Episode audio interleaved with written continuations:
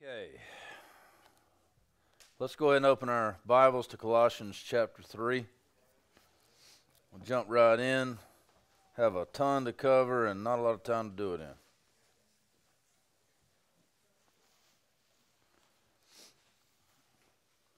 Let's stand to our feet for the reading and the hearing of God's Word. Colossians 3 5 reads, Put to death, therefore, what is earthly in you sexual, sexual immorality, impurity, passion, evil desire, and covetousness, which is idolatry. On account of these, the wrath of God is coming.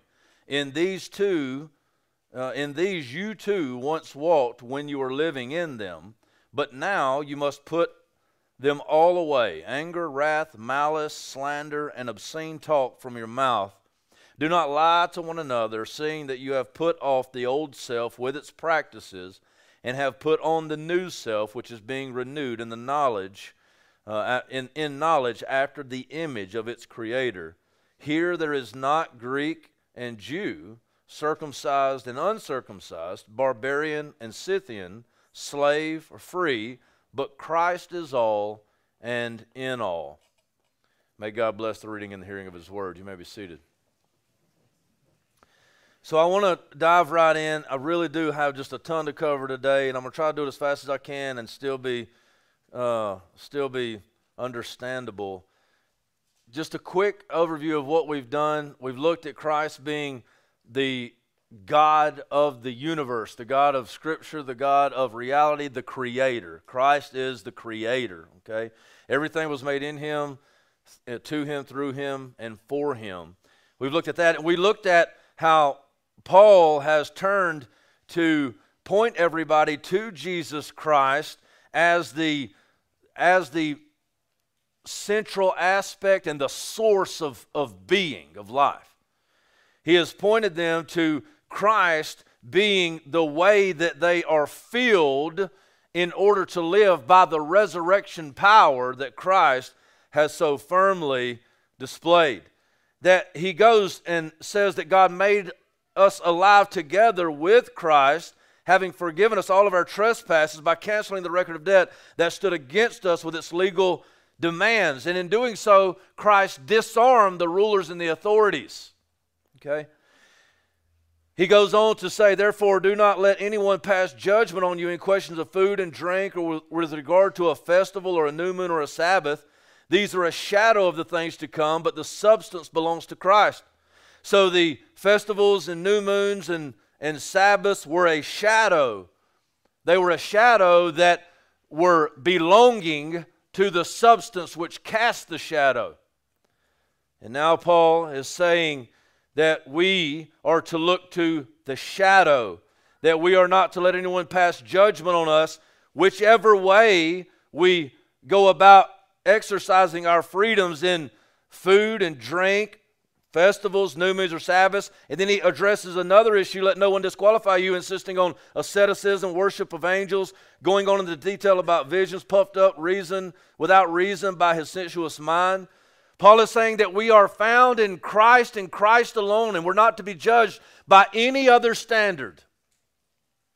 And I walked through these, and we ended last week with moving from verse 23 into chapter 3. And verse 23 is crucial. It says, these, speaking of different types of self regulation, he says, These have indeed an appearance of wisdom in promoting self made religion and asceticism and severity to the body, but they are of no value in stopping the indulgence of the flesh. So Paul's saying that these regulations and these rules and these things that you set up as a as a guardian or as a fence to keep you in to to stop the indulgence of the flesh, to kill the flesh, to kill sin, they don't work because they're outward, they're external. They're you willing and trying to be something that you need to be to be created to be, that you need to be uh, made into. You can't, a leopard can't change its spots. You can't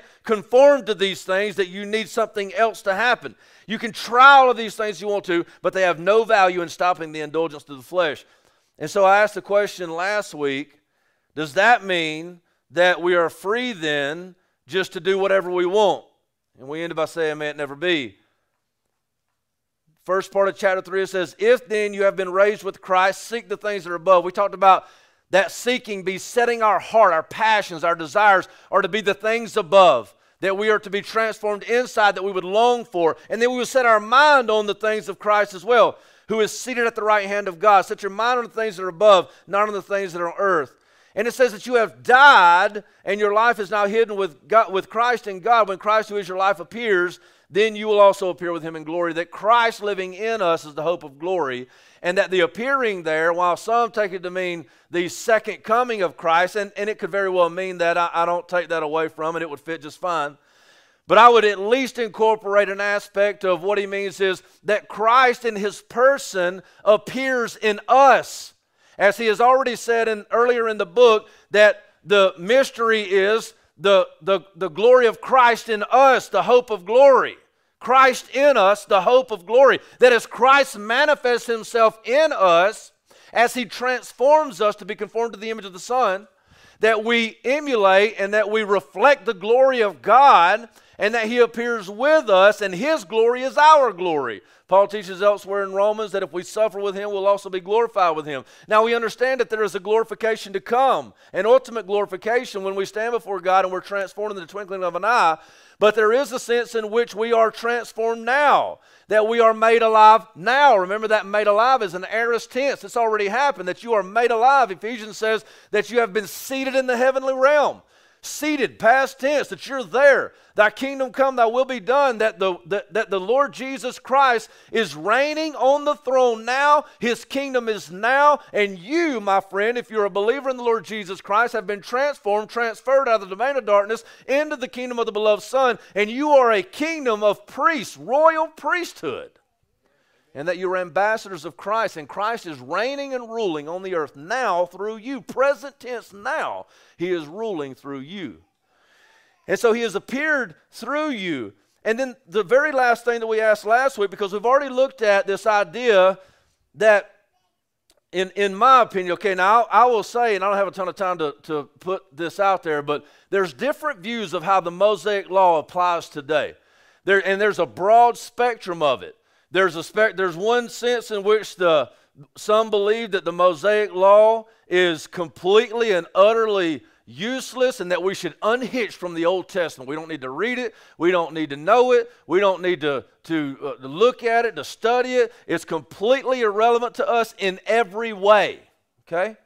There is another group on the other end that would say that not only is the Mosaic Law Code good and right and important, but it's still applicable for all believers today, and that we need to obey every command of the Old Testament, and that we need to follow the Mosaic Law Code, that we're still in that law, and that we need to follow it, and that's the way that we can know we're pleasing God.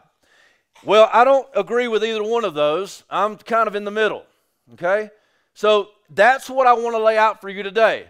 I want to answer the question. Now, listen, go study for yourself. Those two, those two uh, well, not those two, but that spectrum is you'll have dispensational theology, you'll have uh, covenant theology, new covenant theology, covenantal uh, theonomy, which is this idea where the Mosaic law code is still the absolute law code, and to break any of those laws as they're written in the Old Testament is transgressing the law and it is sin. Okay? Study those things for yourself. Lots of good teachers and lots of good things to learn from those systems and study it along with the scripture and see what you uh, understand the scripture to be teaching. I'm going to lay out for you today how I understand the Mosaic Law Code to apply to or not apply to the new covenant believer. So we're going to understand these as two covenants the old covenant under the Mosaic Law Code, the law code given to um, the nation of Israel, who was set apart as God's people, who was set apart uh, uh, under God's rule and under God's authority as God's chosen and distinct nation. And the new covenant, which is ushered in by Jesus Christ and under better promises, we're told in Hebrews chapter 8 And what I want to ask is, and, and I've already laid out this for you, so I don't need to spend much time on it. And it's okay to disagree here. Uh, there's freedom here, and we can still be brothers and sisters in Christ. Had good conversations even with, with some of you. We're going to ask the question what, is it, what does Hebrews 8 mean when it says is that the old covenant is now obsolete, and what is obsolete is ready to vanish away? What does it mean in Romans 7 when Paul says that, that we were at one time uh, in bondage to the law or uh, in the law or under the law, and those are written two different ways, but that now he says, whichever of those, that we are released from the law and that we're no longer under the law and that we are coming in a new way, no longer by the written code, but by the new way of the Spirit. So the last question I asked last week, and we're going to get into the second part of Ephesians or uh, Colossians three. So here was the question as I laid it out. So, does the teaching of Paul on being dead to the law, his words, mean that we are free to sin? That's the real question, isn't it? That's the real question. And antinomians, which is which are those who are anti-law, nomos, law, Antinomians would suggest that since Christ has fulfilled the law, there now is no law, and you're free to do whatever you like. There is no law. To set your mind at ease, that is not my position. I am not an antinomian. The question is if we're dead to the law, the Mosaic law, does that mean that we're free to sin? Is Paul teaching of being released from the law? Romans 7 6. The law being abolished, Ephesians 2:15. The law being obsolete, Hebrews 8:13. The teaching that circumcision counts for nothing, Ephesians 6:15. And even telling new uncircumcised believers not to seek circumcision. 1 Corinthians 7 18 and 19. Is this a lesser or more shallow, shallow view of holy living? So I set before you, if we are still under the old covenant, if we are still bound to, to obey the Mosaic law code, if we're still in the law of the Mosaic law code, the Levitical law code, then I have no answer for how Paul would have said, As you have come, so remain. If any among you is circumcised, don't seek uncircumcision, to be uncircumcised. If any among you be uncircumcised, do not seek circumcision. If we are still in the law, then Paul is telling them to break the law. So, is it a lesser teaching? Is it a lesser standard of holiness?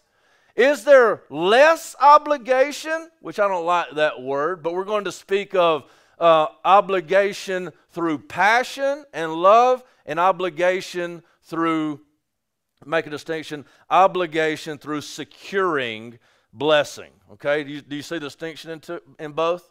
Okay, one is passionate, loving, pursuing, one is fear and manipulation and um, earning. You see the difference in those? Okay. So we're asking the question is it lesser or a more shallow view of holy living to see us as completely released from the law, the Mosaic law code? Well, let's try to answer that question, and let me try to make my view clear, and then you can make your own judgment to whether or not uh, I'm right or I'm wrong, or maybe somewhere in the middle. So let's look at this. Paul says in verse 5 Put to death, therefore, what is earthly in you sexual immorality, impurity, passion, evil desire, and covetousness, which is idolatry. Okay, that's verse 5. Now remember, he had said before that all of these rules and saying, I'm not going to do this or I am going to do that, I'm going to do this, is of no value in stopping the indulgence of the flesh. But here in verse 5, five verses later, he says, Put to death, therefore, what is earthly, what is fleshly, what is of this realm, put it to death. And what does he say? He, he, uh, he describes some of these things. He says sexual morality, impurity, passion, evil desire, and covetousness, which is idolatry. He goes on in verse 6 to say, On account of these, the wrath of God is coming. In these you too once walked when you were living in them, but now you must put them all away. And he lists some more anger, wrath, malice, slander, and obscene talk from your mouth. Do not lie to one another, seeing that you have put off the old self with its practices. You've put off the old self. Well, is, is Paul here seeming like he's saying, well, you don't have to worry about doing all of these things anymore. You don't have to worry about obedience anymore. You don't have to worry about following a, a, a, code of ethics. You don't have to worry about ethics at, all, ethics at all anymore. You don't have to worry about morality. You just do what do your thing, bro, right? Is that what he's saying? Or does he seem to be still suggesting that there's a holiness, that there is a there is a righteousness, there is a uh, there is a code that we are to follow, that there is a way that we are to live, huh? I want you to notice something here when he starts to describe what is earthly and the things that we are to put away, speaking to believers, and remember, he says, he starts this out, he starts this out, if then you have been raised with Christ, if you've been raised with Christ, and what were you dead to? You were dead to sin, dead to flesh. In, in many different places, Paul says we are, the old man is dead, the old self is dead who was bound up. And then he says, put to death Therefore, so since Christ is your life and that Christ lives in you and has, has, has freed you from your, uh, from your sin, from your flesh, from what is earthly, therefore you can do this. You can put to death these things. I want you to notice something about the things that we're to put to death sexual immorality, impurity, passion, evil desire, covetousness. What do you notice? What do you notice about these? Things of the flesh, self serving, what? Self, what? What'd you say? It's part of the Mosaic law, but something else jumps out at me. Is it is are these things written this way in the Mosaic law? You can find these things for sure in the Mosaic law. Absolutely, every single one of them. But what sets it apart from the Mosaic law? What's the difference?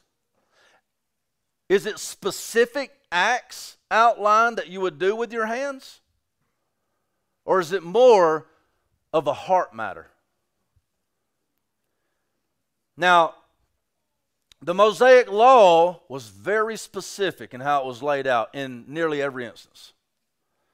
613 laws, maybe more, maybe less, depending on how you broke some of them up. Very specific in many instances the type of clothes you wore, how many, how many different types of thread, the types of food you ate, the types of things you did, the, the drinks, the way that you would celebrate, all of these different things. Different laws about where you lived and how you lived and how you built your house. I want you to notice, notice here that when he says sexual morality, what is he doing? He's taking it all. When he says impurity, the man could anybody could look at him and say, "Well, what does that mean?" See, some are afraid that people like me that believe like me are the fear is is that we've over spiritualized it. And I get that. But I don't know what to do other than to do what the Scripture does and what Paul himself does when he takes it to a spiritual level. He says, But now, and this is Romans 7 6, but now we are released from the law, having died to that which held us captive so that we serve in a new way of the Spirit and not in the old way of the written code. I know it's scary to trust the Spirit to lead a person into holiness, but I don't know where else to go. So, what do you notice? These all address the internal being of a man and not merely the specific actions committed by the man. Is this less holiness than the Mosaic or any other form of self control and holiness? Is this less or is it more? I want to take you to Matthew chapter 5. We were going to do this last week and we ran out of time. And by the way, I want to lay this out just as clear as I could possibly be. I'm not an antinomian. I am not one who believes that now that Christ has come, you're free to do whatever you want. You can just break all the Mosaic law. We're not, we're not looking at that junk anymore. That is not my position. I hope that comes clear today. This is my position that while the Mosaic law code was given to a certain people in a certain time for a certain purpose, to set those people apart and to hold them and lead them to the substance of what they shadowed, that it did in a small part, perfect as it was, it couldn't do what the substance would do, for it was weakened by the flesh. But the law, as good as it was, was for a specific people, a nation, in a specific time, in a specific place. And that Christ has taken this law, fulfilled it, and expanded it out to the whole world. And so Christ looks at the Mosaic law and says, Oh, that's good. I'm going to fulfill that and every principle that it held as well. And now the Mosaic law code has been taken and fulfilled by Christ, and we are now under a new administration, under a new covenant, the Bible would say and that the Mosaic Law Code is fulfilled, it's obsolete because Christ has fulfilled it and done what it couldn't do, and he's become cross cultural. No longer is Christ about a nation, no longer is the Word of God about a nation, but it is about a world. And the Mosaic Law, fulfilled in Christ, expands and covers the globe in the gospel of the Lord Jesus Christ. And I'm going to suggest that the law of Christ, which is distinct from the law of Moses, is deeper, bigger, broader, better, and wider than the law of Moses. Look at Matthew chapter 5. Look, we're going to start in verse 17, and I need to move, but we need to do this. Do not think, this is Christ speaking, Matthew 5 17, do not think that I have come to abolish the law or the prophets. I have not come to abolish them, but to fulfill them. For truly I say to you, until heaven and earth pass away, not an iota, not a dot will pass from the law until all is accomplished. Therefore, whoever relaxes one of the least of these commandments and teaches others to do the same will be called least in the kingdom of heaven. But whoever does them and teaches them will be called great in the kingdom of heaven. For I tell you, unless your righteousness exceeds that of the scribes and the Pharisees, you will never enter the kingdom of heaven. Do not think that I came to abolish the law or the prophets. That's going to be a big thing here just a second. The law or the prophets. I have not come to abolish them, but to fulfill them. For truly I say to you, until heaven and earth pass away, not an iota, not a dot will pass from the law until all is accomplished. Now, there's three different views on this. Well, three main different views. One is is that it's it's just not accomplished. Okay, that we're not the, the, the work that is spoken of here is not accomplished yet, and so the Mosaic law code is still in full effect. Okay, that's one interpretation. All right. The second interpretation is that it's not accomplished yet, but that the Mosaic Law Code is not what's being referred to, but the Mosaic Law Code being fulfilled by Christ and the law of Christ being established and being the law code, the, the fulfillment until the day of, that Christ returns. Do you see the difference? So one is, is that it's not accomplished yet, and, and the Mosaic law will last until the coming of Christ. The second is, is that the Mosaic law is fulfilled and that the what he's talking about not being abolished is the law of Christ that will last until the second coming of Christ. And then the third is is that he says, Do not think that I have come to abolish the law of the prophets. I have not come to abolish them, but to fulfill them. For truly I say to you, until heaven and earth pass away, not an iota, not a dot, will pass in the law until all is accomplished. The third is that it's been accomplished. And that it's speaking not of the law of Christ, but the law of Moses, and that the work that Christ was doing to fulfill the law was accomplished at the cross, burial, and resurrection of the Lord Jesus Christ. And now the Mosaic law has been made obsolete. You can make your judgment on which one of those you would like to uh, hold on to. I'll tell you the one that I hold to is the third. I hold this for many different reasons, not one uh, more clear than Ephesians chapter 2, verse 14 and 15. For he himself is our peace, who has made us both one and has broken down in his flesh the dividing wall of hostility by abolishing the law of commandments expressed in ordinances, that he might create in himself one new man in place of the two, so making peace. Christ did not come to abolish the law, but to fulfill the law, and that it wouldn't go away. It wouldn't become obsolete. It wouldn't be abolished until everything was accomplished. And upon crying on the cross, it is finished. He showed the accomplished work of God through Christ. And by doing so, has abolished the law in written ordinances. Now, has he abolished all law? May it never be. But the law of Christ is now in its place. There is a new covenant. He goes on to say, Put on the new self, which is being renewed in knowledge after the image of its creator. Put on the new self. Put on the new self, which is being renewed in the knowledge, in knowledge after the image of its creator. Okay, so I'm gonna I'm gonna break this down into two ways here and just follow with me.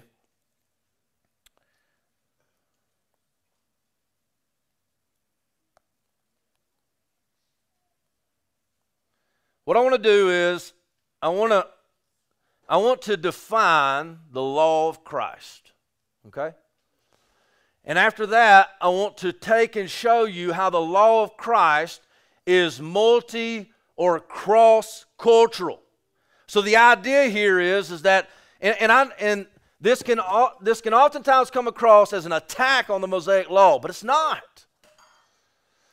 The Mosaic law code was perfect but the imperfection of the man made the, the Mosaic law code a ministry of death. That's the way Paul describes it. And that it was no good because of the promises that it was enacted on, that as long as Israel obeyed, then they would be God's people. But they failed. And only one man, only one God man ever, ever fulfilled all the obligations of the law and became true Israel and through Christ, who is true Israel, was birthed a new nation that would expand across the globe. And the promises of Abraham were sure in Christ that he would make him the father of a multitude of nations. Well, let's define what the law of Christ is then. And as I was studying this, I had lots of help. I can't even name all the people, but I will give credit to one guy. He doesn't know I exist, but uh, he was very instrumental in, in me understanding this, or at least being able to put it into these terms. His name is Blake White. You probably never heard of him before. He's not a big name. But if you want to see, I, I'm a new covenant theologian, okay? That's, that's where I stand, okay? You want to look it up, that's fine. I don't have time to describe that here. We can talk later.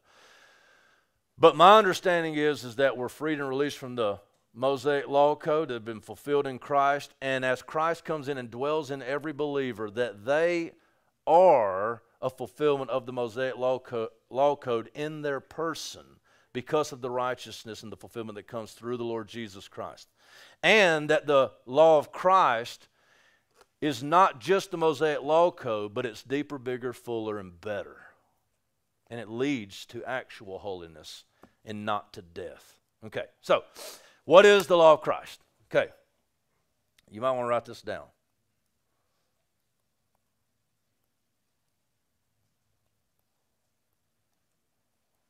It's Christ.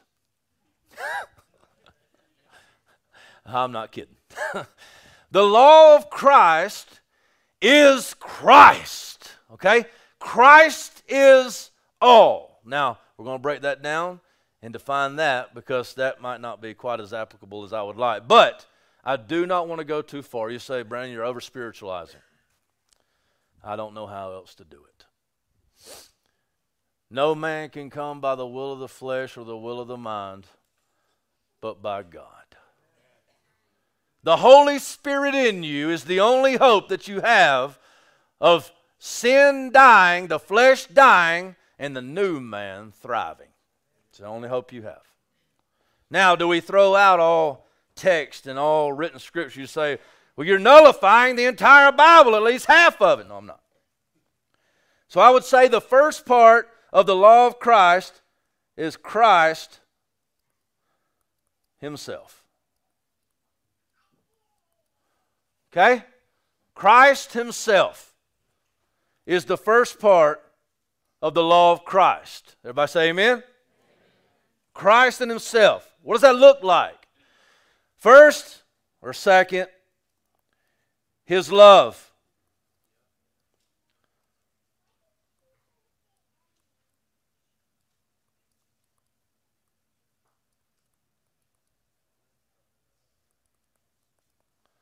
The law of Christ is Christ Himself, and it is His love.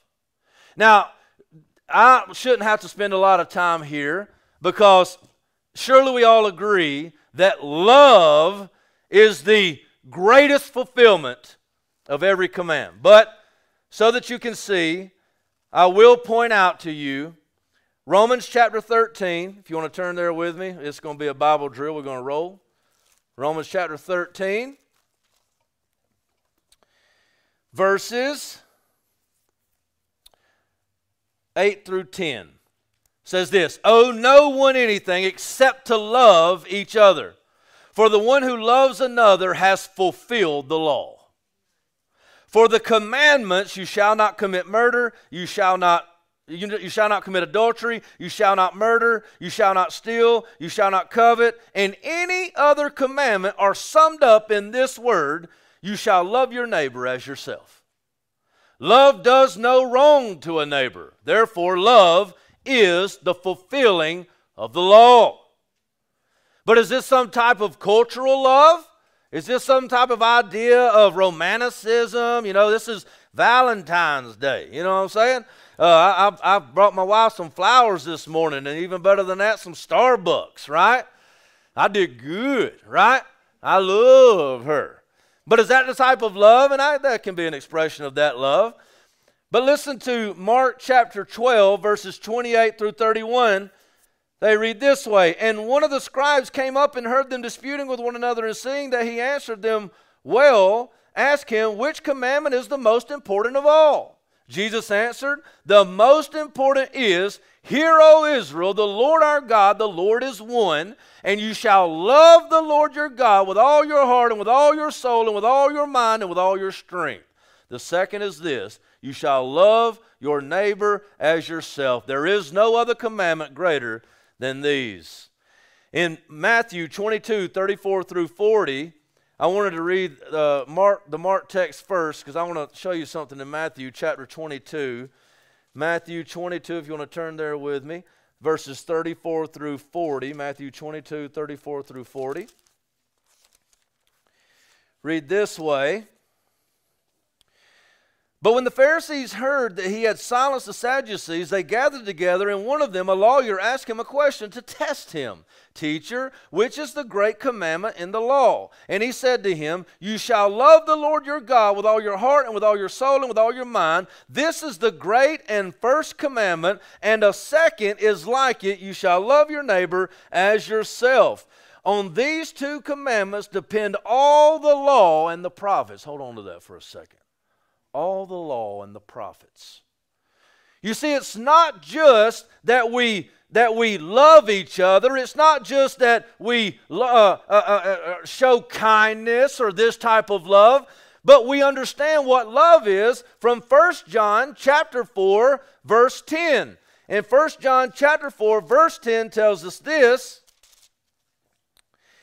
Says that, beloved, if God so loved us, oh, that's chapter, First John chapter 2, 1 John chapter 4, verse 10. Did you read this this morning? I, I heard that and I was like, bro.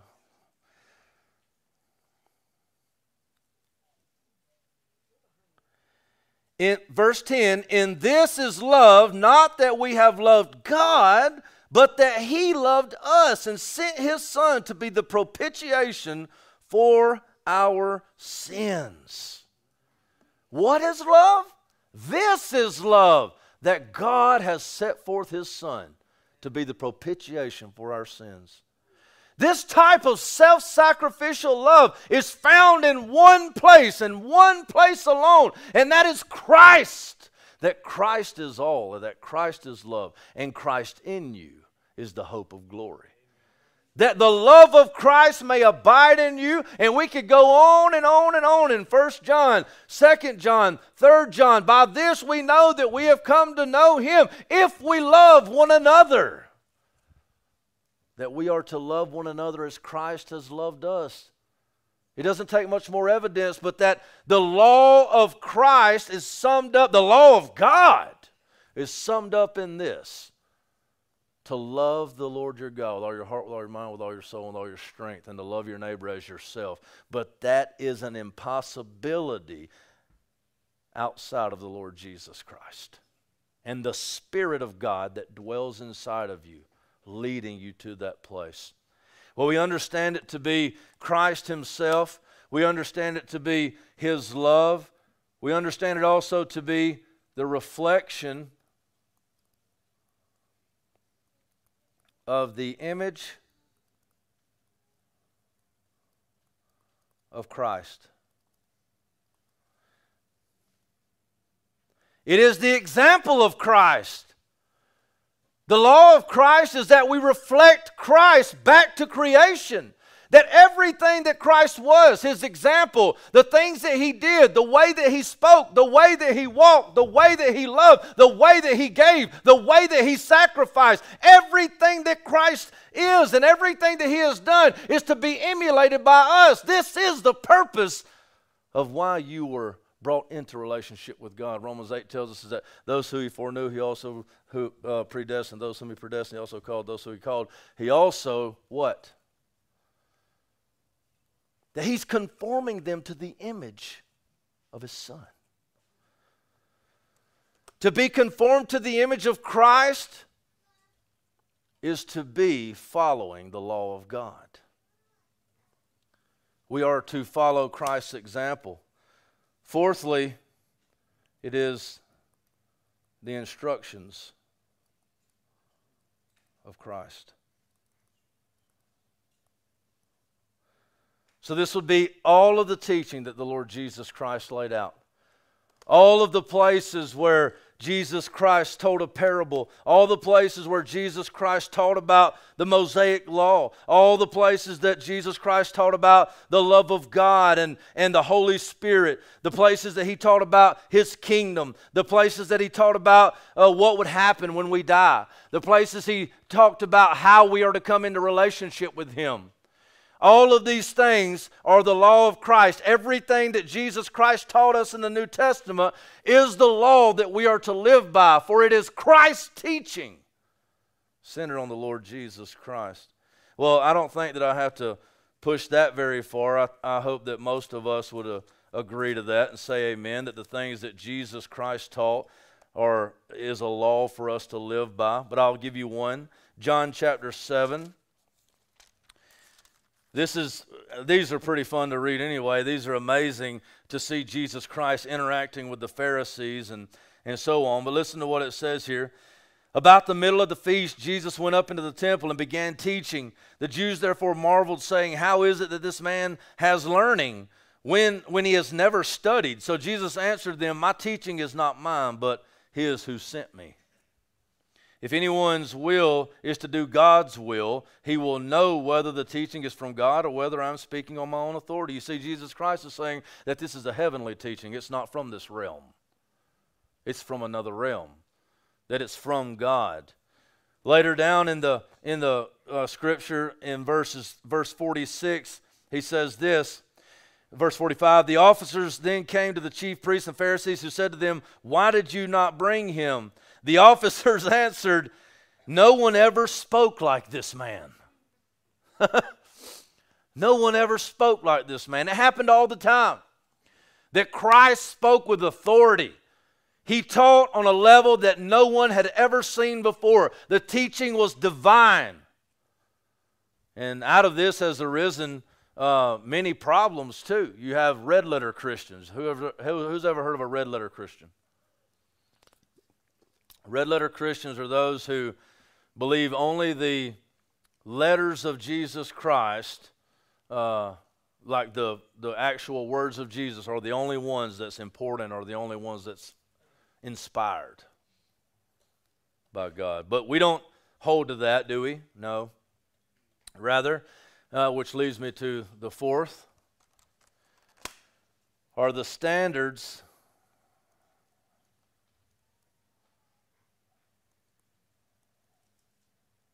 taught by Christ's apostles. Basically, the New Testament. So you have Christ Himself is the standard, He is the law code, He is the new sheriff in town. Okay? Hebrews helps us to see this the transition from one covenant to another covenant. And he says that while Moses is great, that Christ is greater. As the builder of the house is greater than the house. That the covenant established by Christ is a better covenant built on better promises, which is the same chapter in which he goes on to say that that which was formerly there is obsolete and passing away. Christ is the administrator of the new covenant, and we observe the law of Christ. That law of Christ is known by and defined by love. And not just any love, but it's His love. And it's also the example set by Christ, and that we are to reflect or to, be a reflection of the image of Christ. And it's also found in the instructions, the teaching of the Lord Jesus Christ Himself, as He taught on each topic and each subject as He lived out His 33 years here on the earth. But then we also understand it to be the, the standards set forth or taught by Christ's apostles, the teaching of the apostles. In, uh, in Acts chapter 2, it says that they devoted themselves to the teachings, to the apostles' teaching. And day and night, they were searching out the apostles' teaching. They were looking for what the apostles were teaching. God had given great insight, Christ had given great insight to the apostles, and the words that they spoke were the words of God, canonized. They were inspired. 2 Timothy 3.16 says that all scripture is breathed out by God. Now, we'll get to that here in just a second. I want to touch on a little bit more. But we understand that the, the, the apostles were speaking on behalf of God, that God was carrying them along by the power of the Holy Spirit. And the way that the, the, the apostles taught, the, the words that they used, were authoritative words that were, be, were to be taken as the very words of God or Christ Himself. So the law of Christ is every word spoken by the apostles and the teaching therein. And last but certainly not least is the entire Bible with a clarification. The entire Bible in light of the Messiah. Christ. So we have Christ Himself, who is the law. Defined by love, which is the greatest commandment, which is God sending His Son. The example set forth by Christ, and we're to reflect His image. The instructions of Christ, His teachings. The standards taught are set forth by the apostles, the teachings of the apostles. And the entire Bible in the light of the Messiah who has come, Christ Jesus the Lord. Here's where we meet our messianic friends, our friends who love the Mosaic law, and I say, Amen. But I want to grab them and hug them and say, I'm not preaching a less view of Moses, but I'm preaching a greater view. For Christ expands the law that was given to Israel in one place and one time. And he expands it to cover all cultures in all times in all ways by the power of the gospel. Now, I want to spend a second uh, speaking on the teachings of all Scripture or the entire Bible in light of the Messiah. Now, this is actually a hermeneutic, okay? You say a herma who? And I, I, I, catch flack all the time for using bigger words, but how many of you know what that word is because I've used it before? Come on, get your hands way up. I want to know. How many of you heard that word before? And people say, you shouldn't use those big words. But if you don't ever use the big words, then nobody ever knows the big words. And then we just can't we can't talk about the big word. Well, I want to talk about hermeneutics for a second. And hermeneutics is very simple. It is a big word, and I, and I wouldn't use it, but I don't know what other word to use. That's the word that means what it means, right? Hermeneutics is the, is the, the art of interpreting Scripture. Okay? Very simple. Everybody has a hermeneutic, whether you didn't even know what that word was or not. Everybody has one. Right? Don't start checking your pockets. Everybody has a hermeneutic, and that is when you read Scripture, you're reading it through some type of lens. You're reading it with some type of preconceived notions of what it should be saying. Okay? We all have it, right? We all have them. Mine might be one thing, yours might be another thing. What I want to set forth before you is the thing I think it should be. Okay? What should define your hermeneutic? Well, I want to take you to a couple of places, and I want, I want to give you a reminder, and then I want to take you to a place. So turn back with me to Matthew chapter 22. Matthew ch- 22, verses 34 through 39.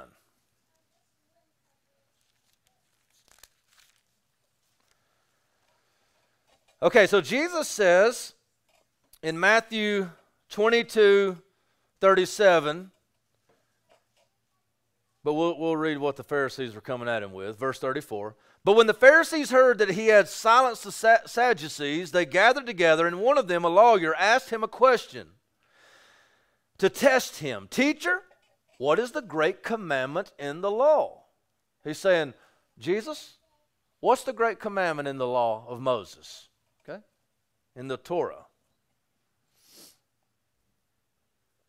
And he said to him, you shall love the Lord your God with all your heart and with all your soul and with all your mind. This is the great and first commandment, and the second is like it. You shall love your neighbor as yourself. Now, check this out. On these two commandments depend all the law and the prophets. All of the law and all of the prophets depend on the love that you have for God and neighbor, which we've already established is only possible through who? Christ.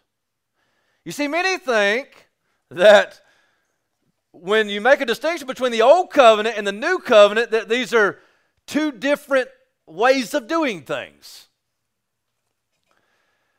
And they say, well, in the old covenant, we came to God through the law. But now we come to God through Christ. Absolutely not. No one has ever come to the Lord through the law. Ever. Not in the old covenant, not in the new covenant, not at any other time. No one has ever been made right with God through the law. The blood of bulls and goats is unable to cleanse. All of these were shadows pointing to the one that would cleanse them and would lead them to a place that they could have relationship with God. It is in the fulfillment of the scriptures and of the law that we find peace with God. But hold on to that for a second.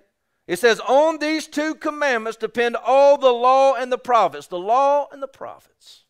Look over with me to Luke chapter 24. Now, you remember what we're talking about here. We're talking about the law of Christ. We're talking about what the law of Christ is.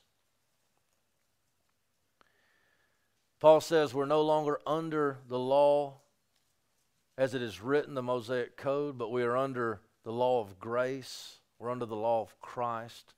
He says in 1 Corinthians chapter 9 that, that for those who were under the law, I became as one under the law, not being under the law myself. For those who are outside the law, I became as one outside the law, not being outside the law myself, but being in the law of Christ. What is the law of Christ? It is Christ Himself, it is love. When we get down, we say it's the entire Bible in light of the Messiah, Christ.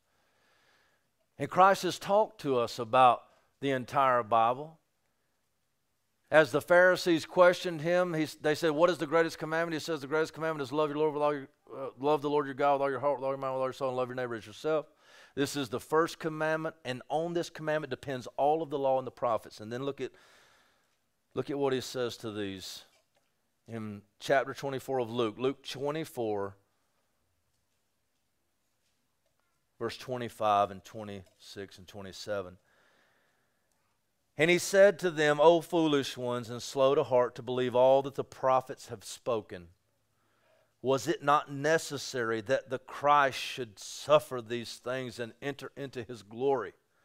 And beginning with Moses, who is the representative of the law, the law, and all the prophets, he interpreted to them in all the scripture the things concerning himself.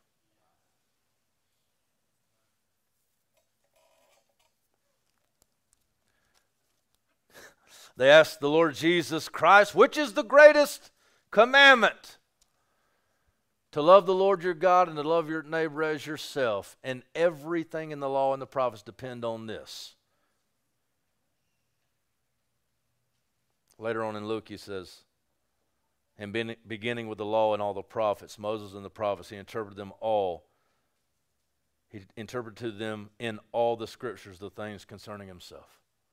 That Jesus Christ is what the law depends on. Jesus Christ is the love that the law depends on.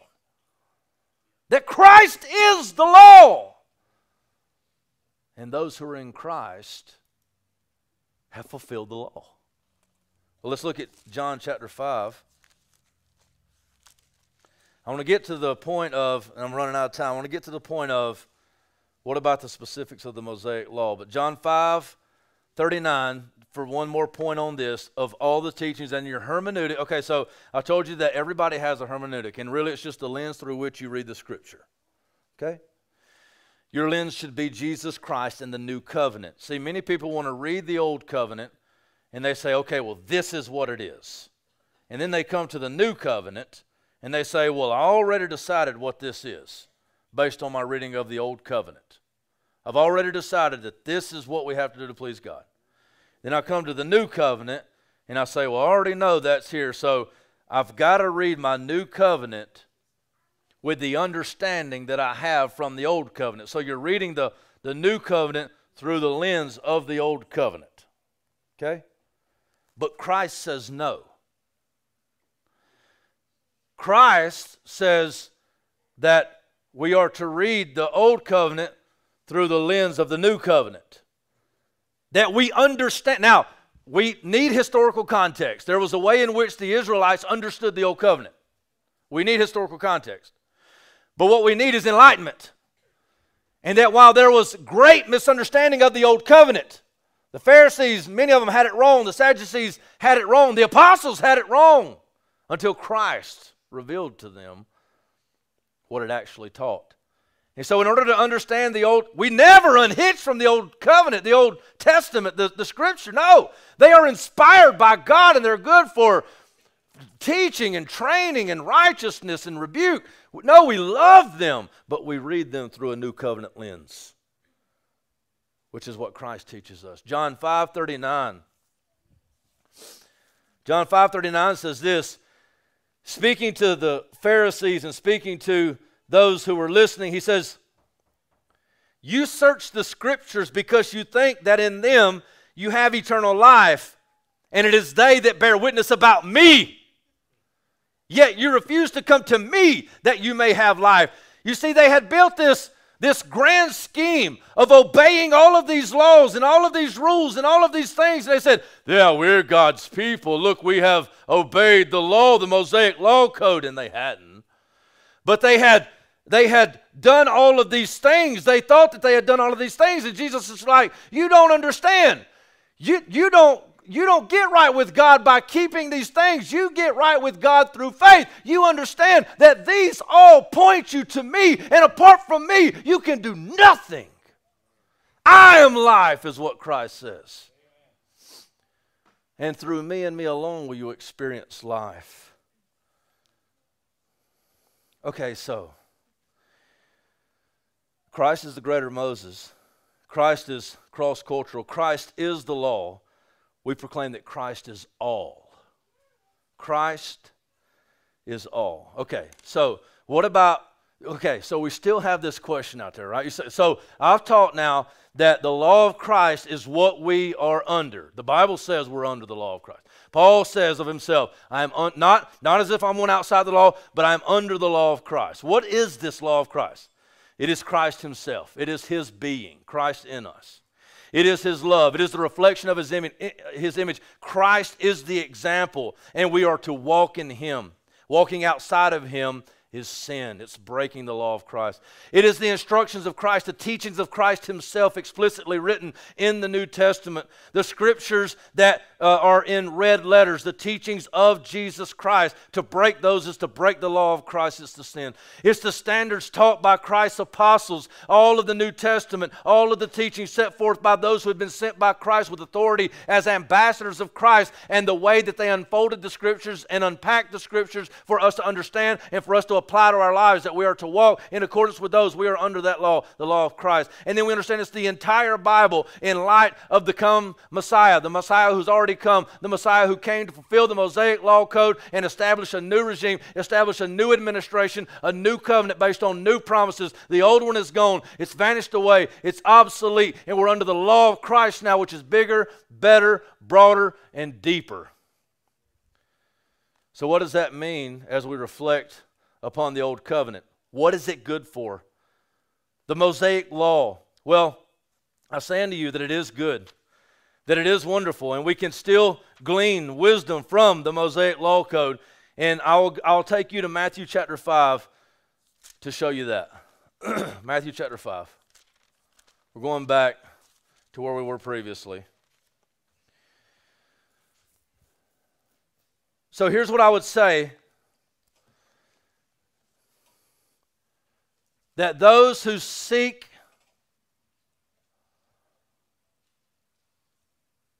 those who seek to obey the rules will always become rule breakers.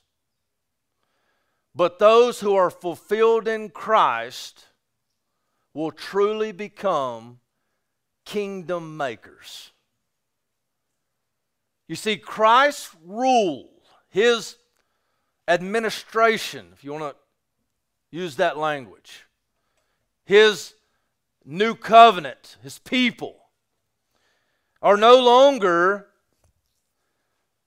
contained in a ethnocentric nation of Israelites. But it is expanded to include all nations in all corners of the world. He says, Go therefore into all nations making disciples, baptizing them in the name of the Father, the Son, and the Holy Spirit. That Christ's law, Christ's reign, Christ's administration is broader than the Mosaic Law Code. Now, I hope this comes across clear, but let me just okay. Let me let me show you that Christ's law goes deeper than the Mosaic law. I'll show you that. Okay. Well, let me. Okay, so this is kind of tricky language right here. I want you to watch this. If the Mosaic law code is perfect, then I don't want you to hear me saying that Christ changed it. Okay? No, he fulfilled it. Okay, there's a difference. And what I'm going to suggest to you is that when we read the Mosaic Law Code, it's good, right, and holy, but that it points to something bigger and better and deeper. And the scripture is as clear, more so. So we understand that Jesus Christ is the fulfillment of the law. And when Jesus starts to teach about the Mosaic law, after he had said, I've not come to, to abolish the law or the prophets, I've not come to abolish them, but to fulfill them, that's Matthew 5 17, he goes on to address their understanding of the law and what it taught. Okay? Now listen to what he says in verse 21, and I'm going to kind of skip over, but we're going to go through the rest of chapter 5 in, in sections, okay? Because he just starts to teach on different aspects of the law.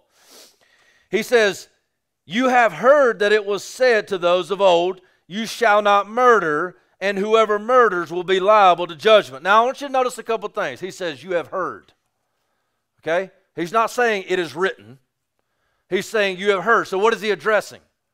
He's addressing their understanding of the Mosaic Law Code. He's addressing their attempt to follow the Mosaic Law Code in order to gain favor with God. So that's what he's addressing here. He says, You have heard that it was said to those of old, You shall not murder, and whoever murders will be liable to judgment. But I say to you, that everyone who is angry with his brother will be liable to judgment. Whoever insults his brother will be liable to counsel, and whoever says, You fool, will be liable to the hell of fire. Now, uh, some suggest that he's not even addressing the law because he's addressing their understanding of the law. Well, I acknowledge that he's addressing their understanding of the law, but he still goes beyond the law.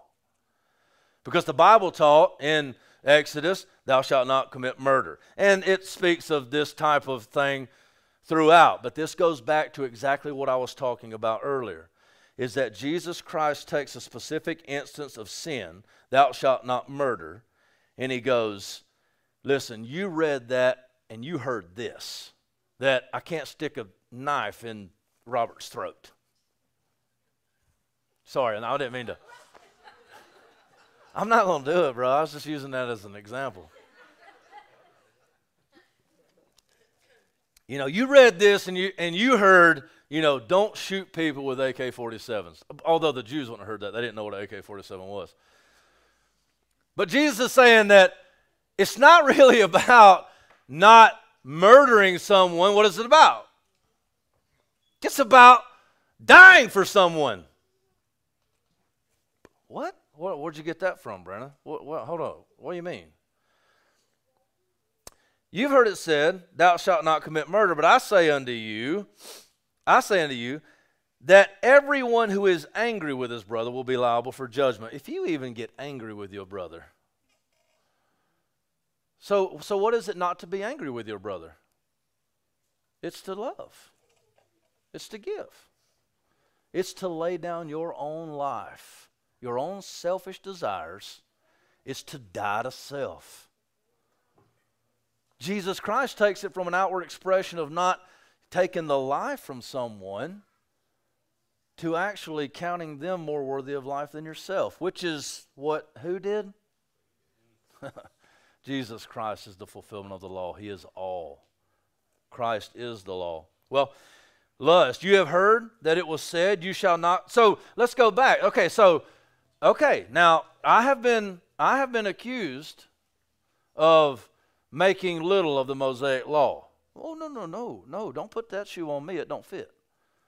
What I say is the Mosaic Law Code was perfect. You shouldn't kill people. But the law of Christ is better, that you should be willing to die for people. It's not less, it's more, more, bigger. Lust. You have heard that it was said, You shall not commit adultery. Is that written? Yeah. You shall not commit adultery, right? Okay.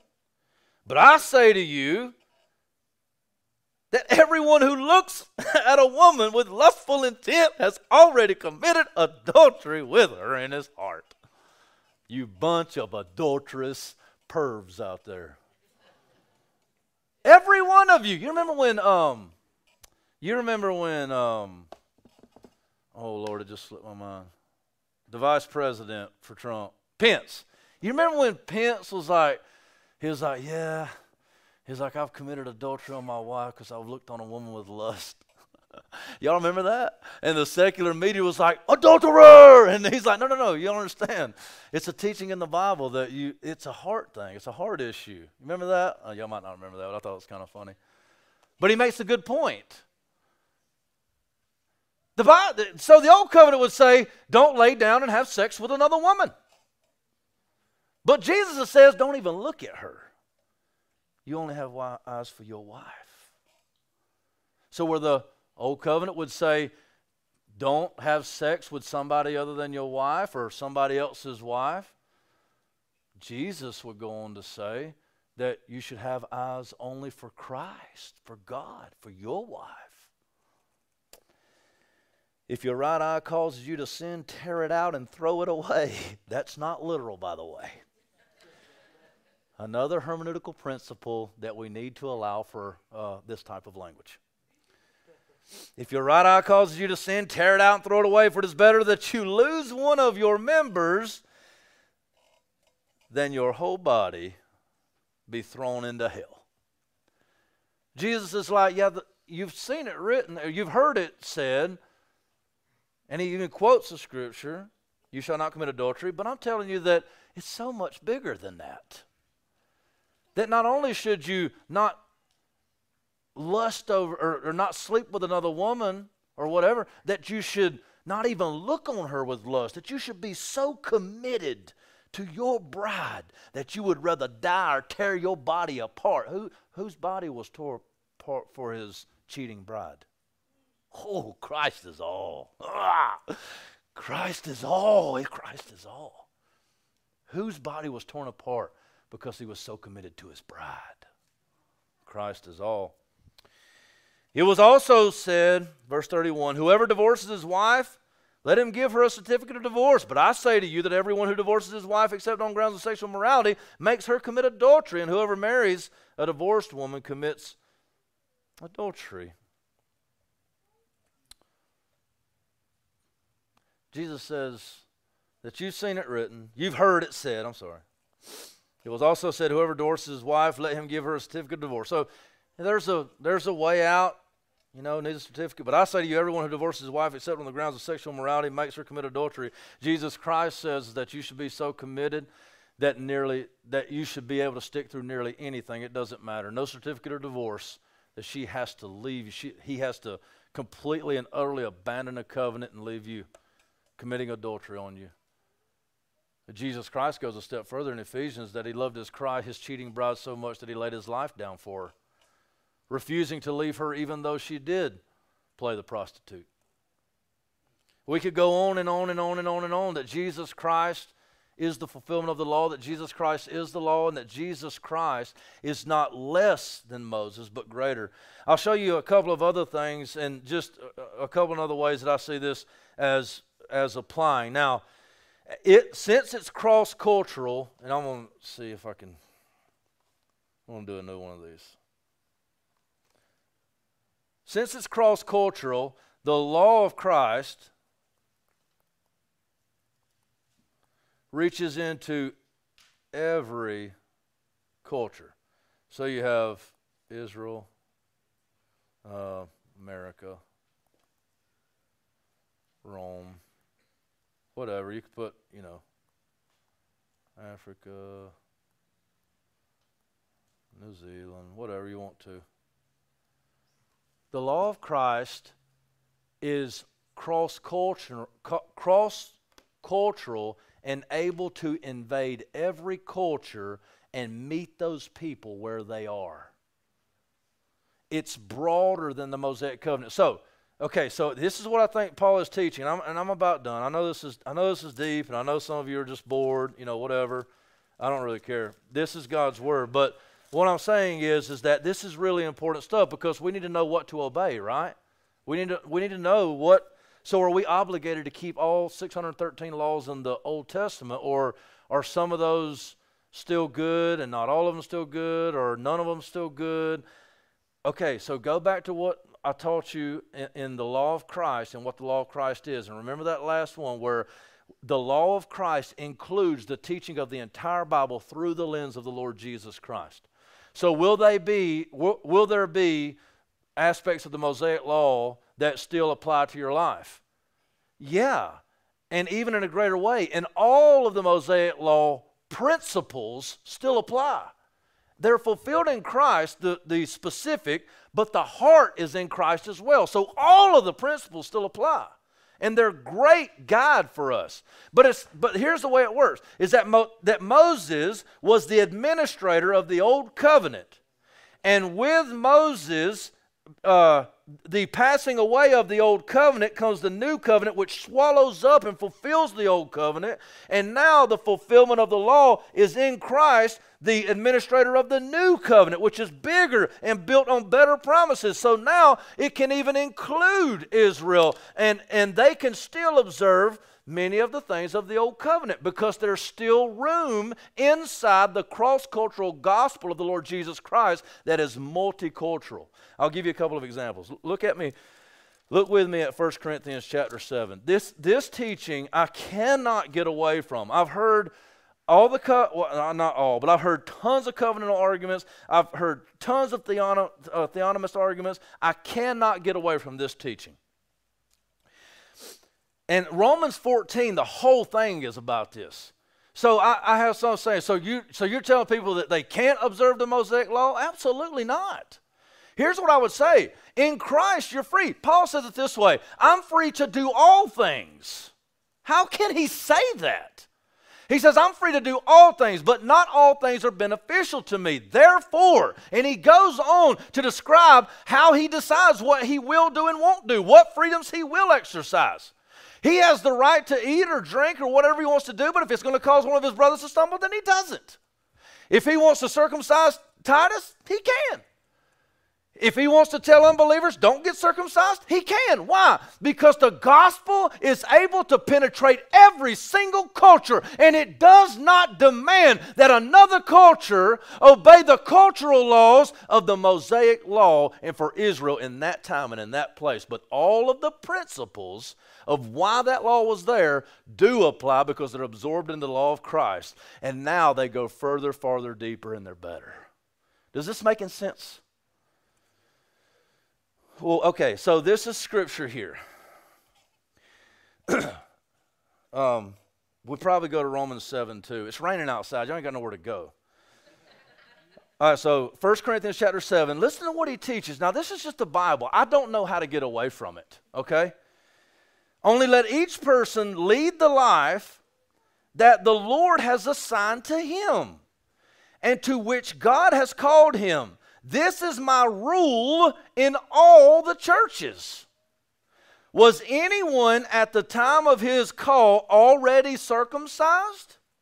Let him not seek to remove the marks of circumcision. Now, I don't know how you do that. Like, you may sew, sew that back on. I don't really know how that works. But I want you to remember that word right there, though marks. Okay? Marks. Hey, if those Kidwell guys just get tired, just tell them to bring those kids in here. We're going to be here for a minute, all right? So the marks of circumcision. Remember the word marks, okay? He says, let him not seek to remove the marks of circumcision. But listen to this. This is coming from a Jew, a Pharisee of Pharisees, one who knew the law, front, back, back and forth, left to right, and right to left. Was anyone at the time of his call uncircumcised? Let him not seek circumcision. For neither circumcision counts for anything, nor uncircumcision, but keeping the commandments of God. What? You say, Paul, I thought circumcision was the commandments of God. Not in the new covenant. Where's the distinction? How do you explain? For neither circumcision counts for anything. Now, if you want to observe circumcision because, you know, you think it has health benefits, you think it has these other things, or just because your conscience is bound, that's fine. Romans 14 gets room for that. But if you think that circumcision and obeying the law gains you anything, then you're sadly mistaken. Let him not seek circumcision, for neither circumcision counts for anything, nor uncircumcision, but keeping the commandments of God. What are the commandments of God? The law of Christ. You say, well, what about circumcision? You remember in Colossians what we taught, what we saw? Turn there with me. You say, what about circumcision? Colossians teaches us all about what circumcision was for. Circumcision was a shadow that pointed forward to what? It pointed forward to what would happen in the believer. So look at what, what we find in verse 6 of Colossians chapter 2. Therefore, as you receive Christ Jesus, the Lord, so walk in him, rooted and built up in him, and established in the faith, just as you were taught, abounding in the thanksgiving. See to it that no one takes you captive by philosophy and into deceit, according to the human tradition, according to the elemental, uh, elemental spirits of the world, and not according to Christ. For in him the whole fullness of deity uh, dwells bodily, and you have been filled in him who is the head of all rule and authority. In him you were circumcised with a circumcision made without hands. Why should the one who's not circumcised not seek circumcision?